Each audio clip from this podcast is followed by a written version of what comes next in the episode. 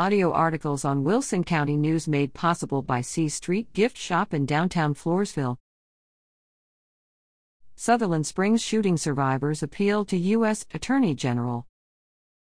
In response to the Department of Justice's appeal of the court ruling finding the U.S. Air Force at fault for the worst mass shooting in Texas history, the Sutherland Springs mass shooting victims plead for fairness and offer compromise in an open letter to U.S. Attorney General Merrick Garland.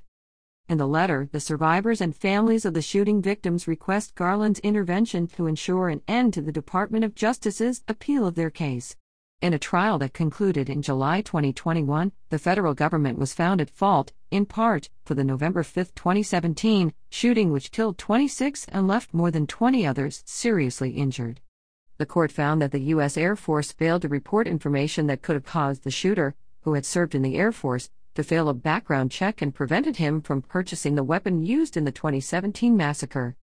Unlike the survivors of mass shootings in Parkland, Florida, and Charleston, South Carolina, with whom the Department of Justice settled, the department has refused to pay the Sutherland Springs victims, even though the judge awarded, on average, less than half per person what the Parkland and Charleston victims received. According to Jamal Alsaffar, lead attorney for the Sutherland Springs victims. A federal judge said the Air Force should pay $230 million in damages to the survivors and victims' families. In their letter, the Sutherland Springs plaintiffs say they'll accept a reduction in this amount, stating they just want to put this behind us and get to healing. The Department of Justice filed its appeal earlier this month.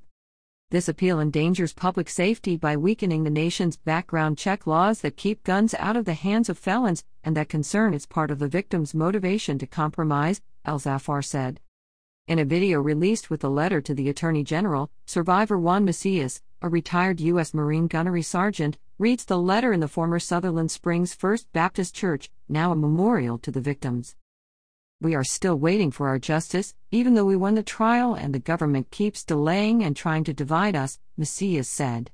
Seven of us passed away waiting since our case began.